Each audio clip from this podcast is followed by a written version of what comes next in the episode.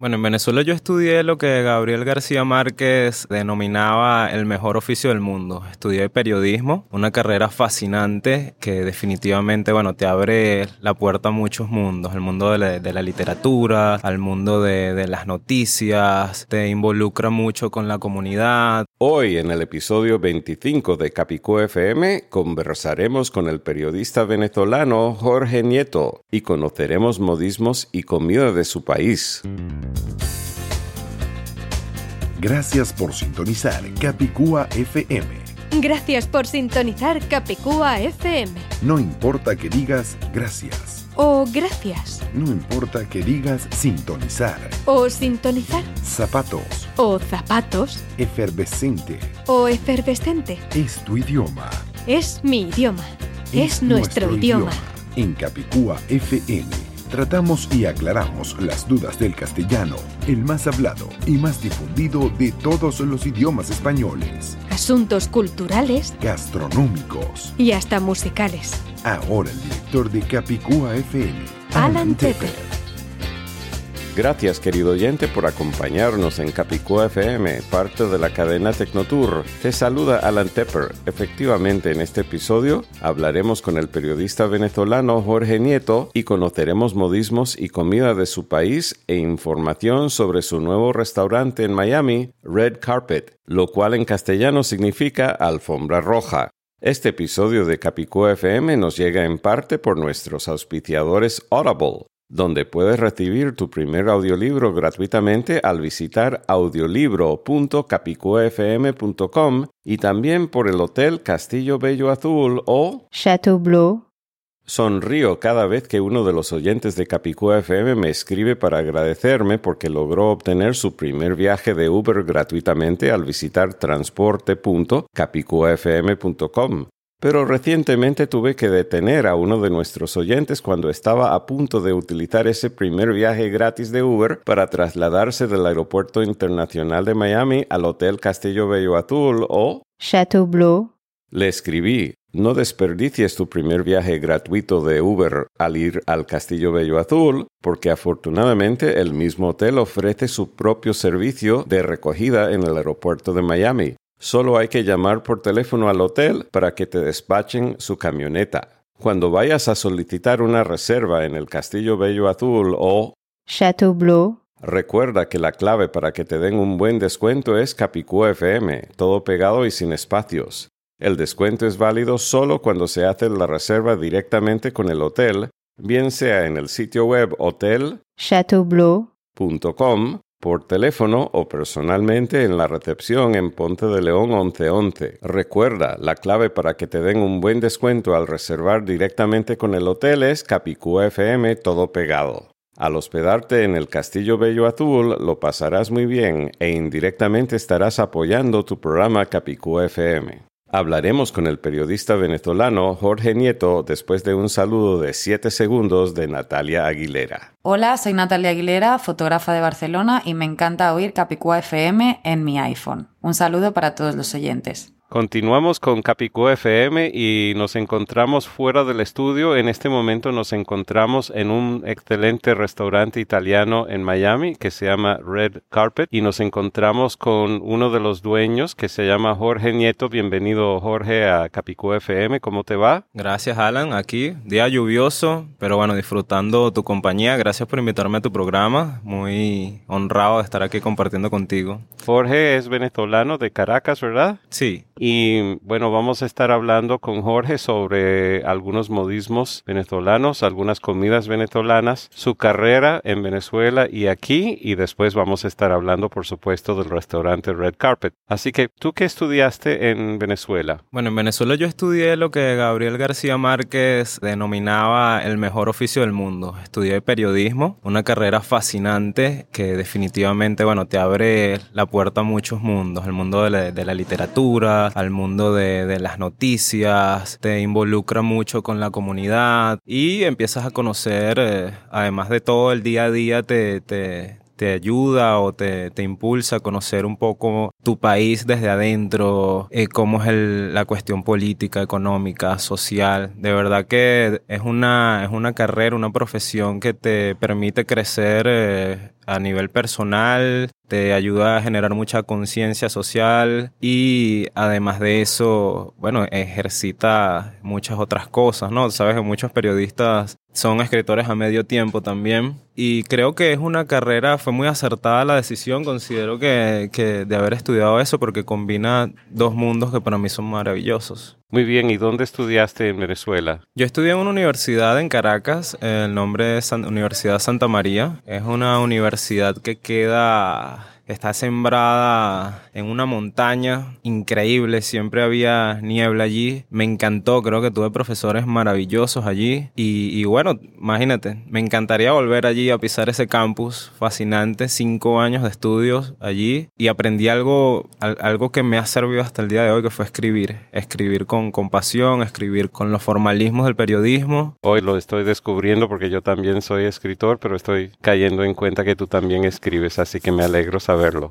Sí, gracias. Sí, es una pasión, tú sabes, de verdad, que tiene muchas personas, ¿no? Muchas personas y sentarse a conversar con alguien que también siente esa pasión es, es, fascinante. Como casi cualquier país de habla castellana, Venezuela es uno de ellos que tiene sus peculiaridades y te voy a preguntar por algunos modismos que yo recuerdo porque Venezuela es uno de los países que más visité, aunque dejé de visitarlo en 1999 por varios motivos y algunos de ellos la situación del país. Pero en todo caso, recuerdo, bueno, por supuesto, la palabra chévere no es una palabra única de Venezuela, pero es un país donde se utiliza muchísimo la palabra chévere. Sin embargo, a mi entender, Venezuela es el único país donde la palabra chévere tiene apellido y hasta segundo apellido. A ver si recuerdas a qué me refiero y si no te voy a dar una pista. Mira, bueno, esa es una palabra que usamos mucho en nuestro país. Eh, chévere es para nosotros la máxima expresión de algo bueno.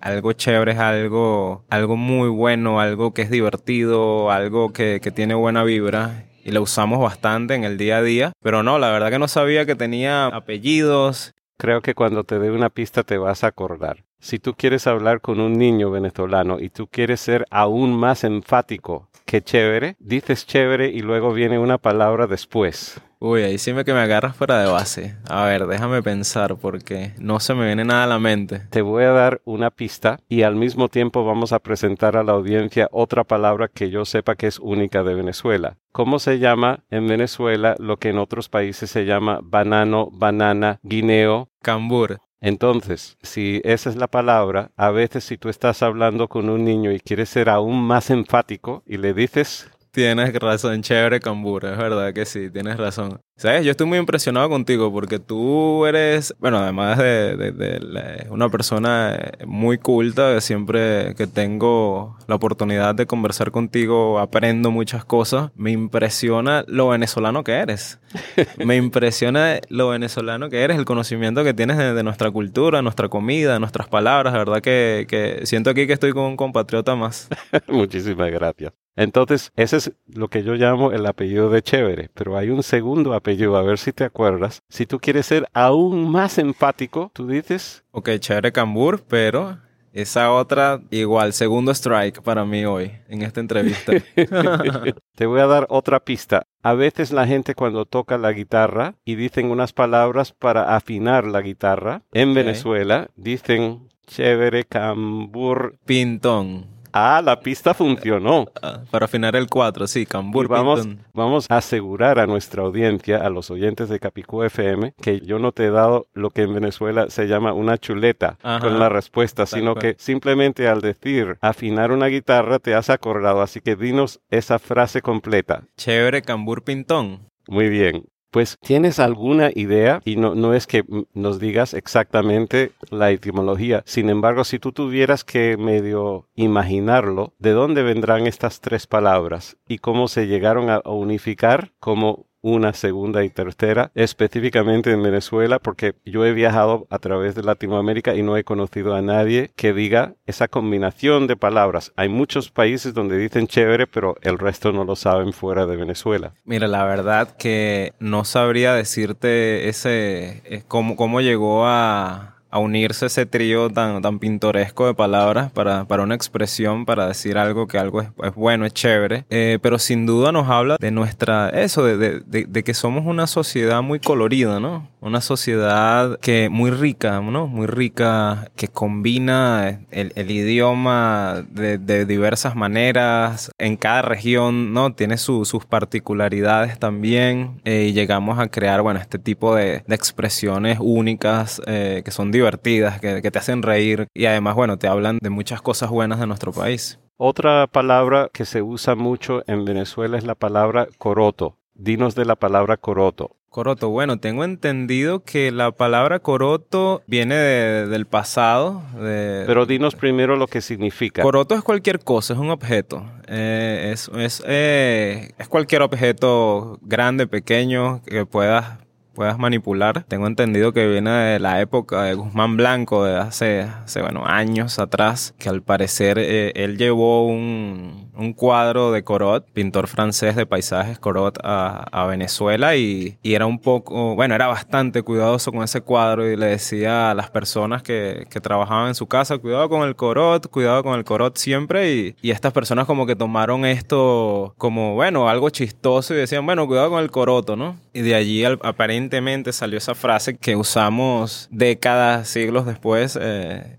en el día a día también, ¿no? Sí, y otra palabra más que recuerdo de Venezuela, o mejor dicho, modismo, es bajarse de la mula. Cuéntanos de ese modismo venezolano. Mira, cuando tú te bajas de la mula es cuando te dejan sin un bolívar en el bolsillo. Cuando tienes que pagar algo, cuando sí, generalmente es eso, una transacción financiera no sé si acá en Estados Unidos los banqueros utilizarán ese, ese modismo tan, tan refinado que usamos nosotros, pero eh, no, estoy bromeando. Pero sí significa pagar mucho cuando pagas algo y te quedas sin nada, que te dejan en bancarrota.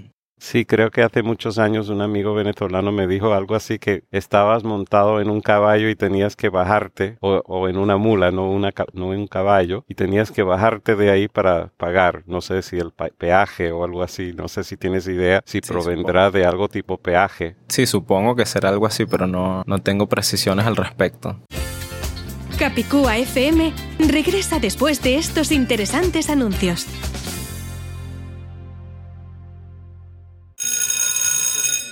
Ana, ¿prefieres leer en inglés o en español? Ay, Eddie, ¿aún no has aprendido que nuestro idioma se llama castellano? ¿No es lo mismo? No, Eddie, no es lo mismo. Hay muchos idiomas españoles. La mentirita de decirle español a nuestro idioma castellano lo disparó una terrible manipulación política en 1925. Pero eso se corrigió en 1978. Ponte al día. Adquiere el libro multimediático El encubrimiento de la Real Academia para tu Android, iPad, iPhone o iPod Touch al visitar el encubrimiento de la Real Academia De nuevo, la dirección es el encubrimiento de la realacademia.com.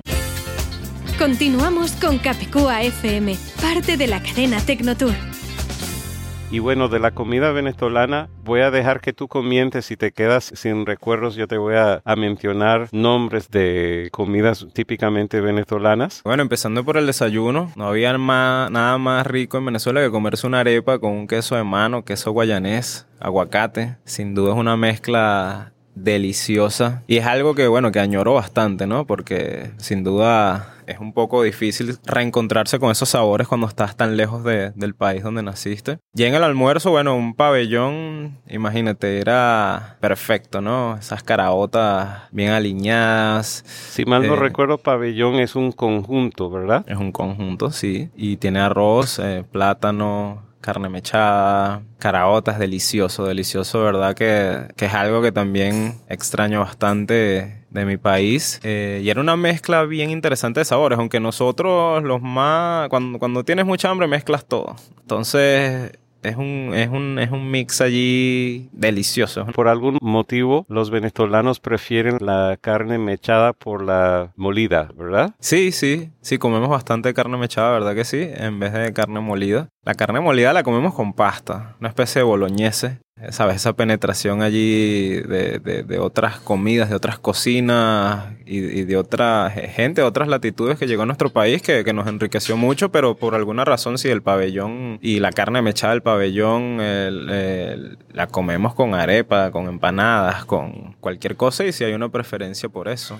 Y volviendo a la arepa, creo que hay una combinación que se llama reina pepiada, ¿verdad? Sí, la reina pepiada. Es bien, hay muchas, ¿no? La, la, si ahorita me decías que, que Chévere tenía apellido. Y segundo apellido. Sí, la arepa, bueno, tiene toda una generación entera de, de, de apellidos, de nombres, de, de- hermanas y hermanos, porque hay una lista inmensa de nombres que, que le han puesto a las arepas, la, la, la viuda, la pelúa, la reina pepiada, o sea, cualquier Y cantidad. la reina pepiada tiene aguacate, ¿verdad? Sí, sí, es Y una... no sé si algo más. pollo, aguacate, pollo, creo que mayonesa le ponen en algunos lugares. Pero es deliciosa, sin duda es deliciosa. Aunque a mí me gusta más la arepa frita, que es lo que yo como, con carne mechada. Es deliciosa. Bueno, tú debes saber bastante de eso porque bastante estuviste Sí, en aunque Venezuela. evito lo frito. Ah, sí, no, y el agua con hielo. Así es. Y otro plato venezolano que a mí me gusta mucho, que se llama cachapa. Háblanos de la cachapa. Sí, la cachapa es una especie de, vamos a hacer algún, eh, alguna comparación con- de un pancake acá, pero es hecha de maíz amarillo. El sabor es increíble y generalmente se le pone mantequilla y queso, se rellena con mantequilla y queso. Bueno, hay otros lugares donde le ponen jamón, cochino, pollo, pero es increíble el, el sabor de, de la cachapa.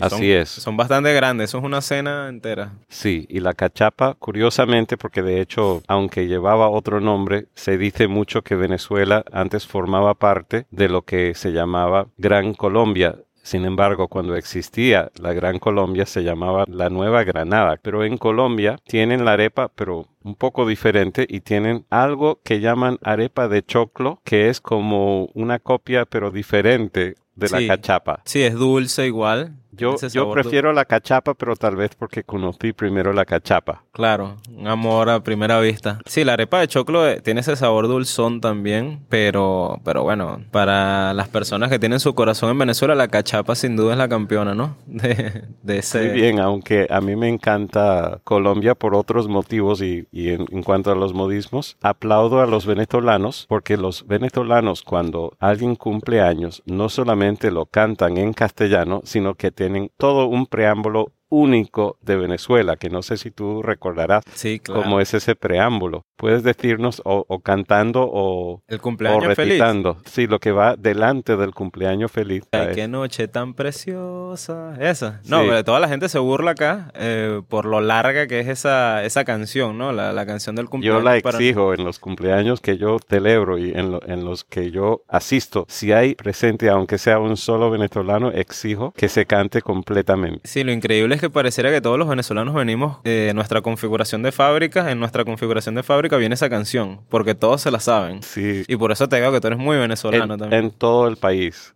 Sí. Mientras ¿Tú te la es- sabes? es- esto que hablamos del apellido y del segundo apellido de Chévere, al parecer no lo saben todos fuera de Caracas. Todos los de Caracas con la pista se acuerdan, pero hay regiones donde nunca lo han escuchado. Pero esto del, del feliz cumpleaños que comienza con ay qué noche tan preciosa, Sí. me parece que eso sí es universal en toda la región de Sí, sí, Venezuela. sí, sí. No, es obligado, es obligado. Te aprendes el Gloria al, al Bravo Pueblo y después te aprendes el cumpleaños feliz. Puedes compartirlo con ah, los oyentes de Capicú FM en la versión completa. La canción, uff, pero es que yo canto malísimo, Alan. Yo- Entonces, si quieres, no la cantes. Si quieres, solo di las palabras sin Sí, cantar. eso, y qué noche tan preciosa, es la noche de tu día, todo lleno de alegría en esta fecha natal. Yo por mi parte deseo, lleno de luz este día, todo lleno de alegría, y por ahí se va. Y Por algo de que la luna plateada Ajá, brille su luz para, ti. Sí, y ruego a Dios porque pases un cumpleaños feliz. Y luego se canta el feliz cumpleaños tradicional de cualquier país Sí. latinoamericano o de España, con otra diferencia. Por alguna razón, por lo menos los amigos colombianos que yo conozco y en las telenovelas lo cantan en inglés. Eso no pasa en Venezuela, por eso le doy el premio a Venezuela pa- para eso y por supuesto a México que también tiene una versión única, ajá. pero no me la sé. Y yo este año voy a pasar mi cumpleaños en México, así que Oh, mira, probablemente voy a poder escucharlo y no sé si, si, si llegará algún venezolano para poder cantar los dos. ¿Y te la sabes? Ahorita te pregunté si la no, sabes. De, no, te la de, sabes. De Venezuela sí, de México no. Ok, bueno, tienes esa, esa tarea. Lo he escuchado, pero no lo he memorizado porque no lo he escuchado tantas veces. Mientras claro. la de Venezuela desde los años 80, estoy oyéndolo desde de claro. amigos venezolanos cuando asisto a cumpleaños, entonces lo he ido aprendiendo. Ah, mira,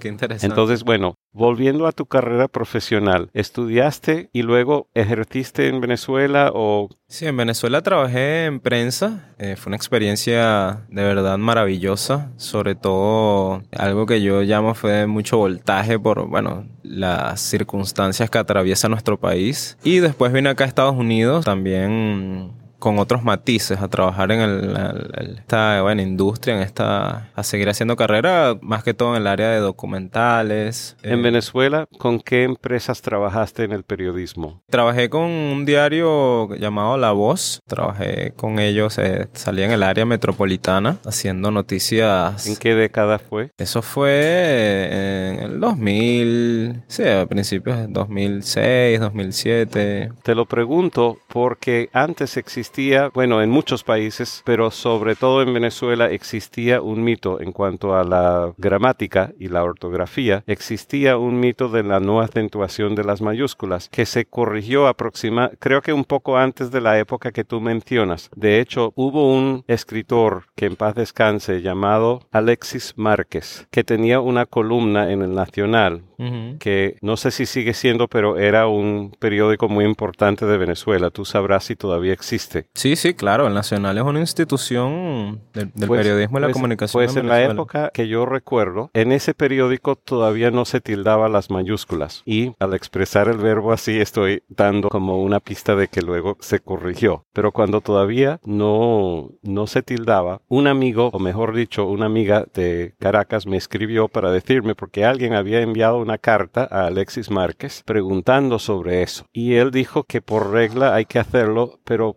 por restricciones técnicas a veces las máquinas no lo podían hacer. Y yo lo recuerdo que yo en esa época utilizaba Mac. Mucha gente utilizaba Mac sobre todo en periodismo y en fotografía y cosas así. Entonces yo desde Miami le envié una carta a Alexis Márquez con copias de varios de mis artículos al respecto y de otras cosas y le envié en era la época del disquete del, okay. de, de 3,5 pulgadas él mencionó Mac, entonces yo le aclaré cuáles eran los tipos de letra que sí incluían todas las cinco vocales tildadas y cuáles no, y además una corrección del mapa del teclado. Se lo envié y la siguiente semana él dedicó su columna a mi persona. Me citó, citó varios de mis artículos, me agradeció haber enviado eso y aproximadamente dos años después el periódico, el Nacional, corrigió y comenzó a tildar las mayúsculas, pero nunca pude averiguar con nadie si hubo una ceremonia, si hubo una fiesta. Nadie me llamó para decirme eso, pero simplemente me enteré. También recuerdo que en esos mismos años hubo una corrección en los bolívares impresos, porque había palabras en mayúsculas que se imprimían sin tildes y luego se corrigió.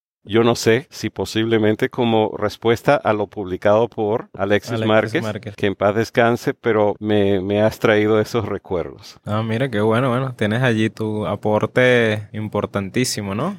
Mientras en Colombia se arregló previamente, de hecho yo llegué a comprobar a ciertos editores que estaban bajo el mito de la no acentuación de las mayúsculas y les llevé no solamente una pila de gramática, sino también una pila de periódicos y revistas de otros países para demostrar que no era, porque a veces dicen, no, la regla es una cosa, pero el uso es otra. Claro. Pero entonces yo fui con revistas y periódicos de otros países para comprobar que también en la, en, en la práctica se utilizaba y que era contradictorio no hacerlo. tuteclado.com. Adelante. Disculpe, tengo un problema. Cuando escribo en la computadora no tengo la ñ ni los acentos. Hasta tengo una cliente de apellido Peña y tengo que escribir pena. En tuteclado.com tenemos tu solución. Después de instalar el teclado español, tendrás acceso directo a la ñ, las tildes, la diéresis y hasta el símbolo del euro. Pero ¿qué pasa si mi programa está en inglés? ¿Será compatible? No hay ningún problema. El teclado español funciona correctamente sin importar que tu sistema o programas estén en inglés. El teclado español sirve para escribir directamente en varios idiomas, castellano, francés, portugués, inglés, italiano y muchos otros. Ahora podrás escribir correctamente los nombres y apellidos de tus clientes y ya no vas a pasar pena con la señorita Peña. ¿Y tienen diferentes tipos de teclados? Tenemos teclados para Mac, teclados para Windows y hasta un teclado inalámbrico. Buenísimo. ¿Y dónde te visito? Visita tuteclado.com las 24 horas al día en la web. Continuamos con Capicúa FM, parte de la cadena Tecnotour. Bueno, volviendo a lo tuyo, ¿tú llegas a Miami en qué año? Llegué acá en el 2011. ¿Y allí comenzaste a trabajar en tu carrera de periodista? Comencé a trabajar en un canal de televisión en castellano que se caracteriza por tener una propuesta, mantener una propuesta educativa. De verdad que fue el sitio perfecto para hacer, eh, continuar, bueno, haciendo carrera acá. Allí trabajé primero, comencé escribiendo, escribía guiones de, promociones, guiones de programas especiales que hacíamos, par de documentales hicimos también. Después ya, bueno, fue evolucionando allí el, el- el departamento donde trabajaba y ya estuve como manager con ellos, igual haciendo, bueno, contenido original, promociones, hasta que decidí ponerle un pequeño paro a esa carrera. Esa etapa. Sí, sí, a esa etapa. Sí, lo has dicho perfectamente para dedicarme, bueno, a mi negocio y, y también a otras eh, cuestiones más creativas, ¿no? Como escribir, que es lo que estoy haciendo en este momento. Y bueno, tú más que nadie lo sabes que para escribir se necesita tiempo, porque la, la- creatividad es bien caprichosa. ¿eh? Necesitas tiempo, necesitas descanso y necesitas darle horas, horas, horas y dedicación a, a la escritura, sea lo que sea que escribas. Sí, yo lo sé porque ayudo, aparte de mis propias publicaciones, ayudo a otros autores. Hace poco ayudé a la autora del libro Una conductora de Uber Cuenta, que ya está en castellano y próximamente estará en inglés. De hecho, estuvo en el penúltimo episodio de Capico FM. Ah. Entonces, a mí me encanta ayudar a otros autores también a publicar y, y en algunos casos a convertir formato, digamos, algunos que escribieron hace muchos años y lo tenían solo en papel y ahora lo quieren en formato electrónico o en audiolibro o en las dos cosas. Así que me parece muy bien que te dediques a, a escribir también. Pero cuéntanos, supongo que después de estar trabajando en esta emisora de televisión en Miami, que es que has decidido fundar el restaurante donde nos sentamos sentados en este momento, ¿no es así? Sí, claro que sí. Bueno, fue una idea de mi hermano. Estábamos buscando la posibilidad de tener un negocio y bueno, algo también que nos diera otros aires, ¿no? Mi hermano trabajó muchos años en restaurantes acá en, en Miami y fue como el, el motor de, de todo este proyecto que ahora, bueno, se materializó. Tú conoces la comida. y- Regreso muy a menudo por, por algo. Sí, ya Alan tiene su propia mesa. No sé si cuando vaya a cambiar las mesas tenga que dejar esa mesa allí, pero después conversamos de eso. Eh, lo cierto es que todo se dio, todo fluyó y, y, bueno, ahora estamos acá en la calle 8, en la pintoresca calle 8 de Miami, la 34, haciendo, bueno, un poquito de bueno, haciendo comida italiana, compartiendo con nuestros clientes y haciendo otra carrera. Eso era lo que iba, ¿no? Otra carrera Sí, ¿En interesante. tu familia hay ascendencia italiana? No, no, esto eh, para nada. Somos 100% criollos venezolanos, pero mi hermano trabajó solo en restaurantes italianos y por eso fue que decidimos darle ese matiz a, a nuestra propuesta culinaria, que ahora, bueno, eh, está, está creciendo, nuestra clientela está creciendo, cada semana es mejor y bueno, la verdad estamos bastante Igual, contentos. igual acá. que el, el crecimiento de Capicúa FM es el crecimiento de Red Carpet. Claro que sí, seguro. Red Carpet que se traduce al castellano para los oyentes que no entiendan el término en inglés, se traduce como... Sí, alfombra roja. Muy bien, alfombra roja. Alfombra roja. Te Eh, quise dar el honor de decirlo tú. No, gracias. Sí, bueno, como te digo, todo fluyó rápido hasta que abrimos nuestras puertas. Los primeros meses fueron una locura. Tratando de terminar de, aceitar y engranar la máquina hasta que comenzó a andar a mediados del año pasado. Te, digo que comenzó a andar porque comenzó a venir más gente. A final del 2016. Sí, comenzó a venir mucha más gente y bueno, las personas se van contentas, se van... Corre la voz. Sí, satisfechas, eh, les gusta la comida y a nosotros nos gusta, nos gusta lo que estamos haciendo. Nos, nos gusta darle atención a nuestros clientes, nos gusta darle comida de calidad y bueno, se mezcló una pasión también porque somos bastante comelones, somos bien, nos gusta comer mucho en casa y, y una, una pasión y una obsesión también por, el trabajo duro, por, por, estar unidos, por un proyecto. Si de nuestra familia en ese sentido es un equipo bien sólido, nos gusta trabajar en equipo y aquí estamos. Se considera un tipo de negocio extremadamente competitivo y me alegro mucho ver que están teniendo tanto éxito ustedes porque lo están haciendo muy bien y creo que no se trata solamente de la comida, creo que también tiene que ver con el ambiente y con la atención y como lo han hecho tan bien en, en esas tres áreas creo que a eso se atribuye el éxito que han tenido. Ha sido un gusto tenerte en Capicú FM. Me gustaría que compartieras con la audiencia la dirección y el URL del sitio web. Sí, nosotros estamos en la 34 y la 8 del Southwest. Estamos en esta calle, bueno, que tiene mucho movimiento, bien cerquita de Coral Gables. Y nuestra página es redcarpetrestaurant.com.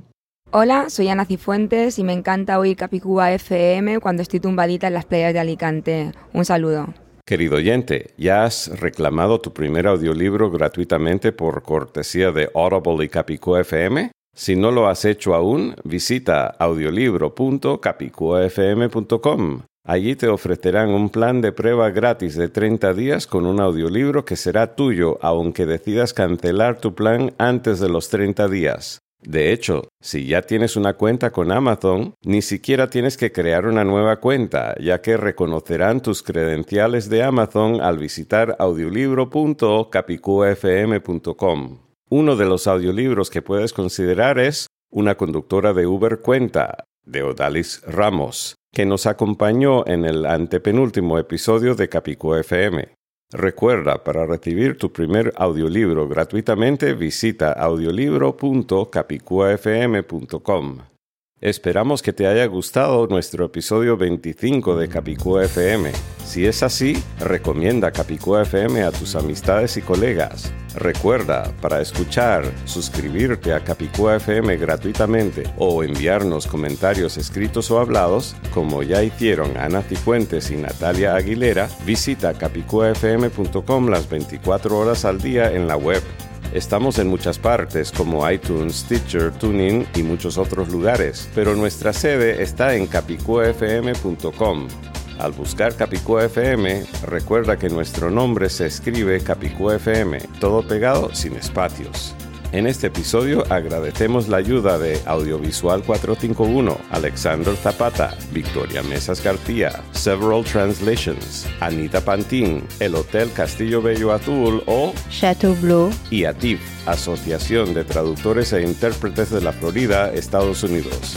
Hasta el próximo episodio de Capicú FM, soy Alan Tepper de alantepper.com y alantepper.soy. ¡Viva el castellano!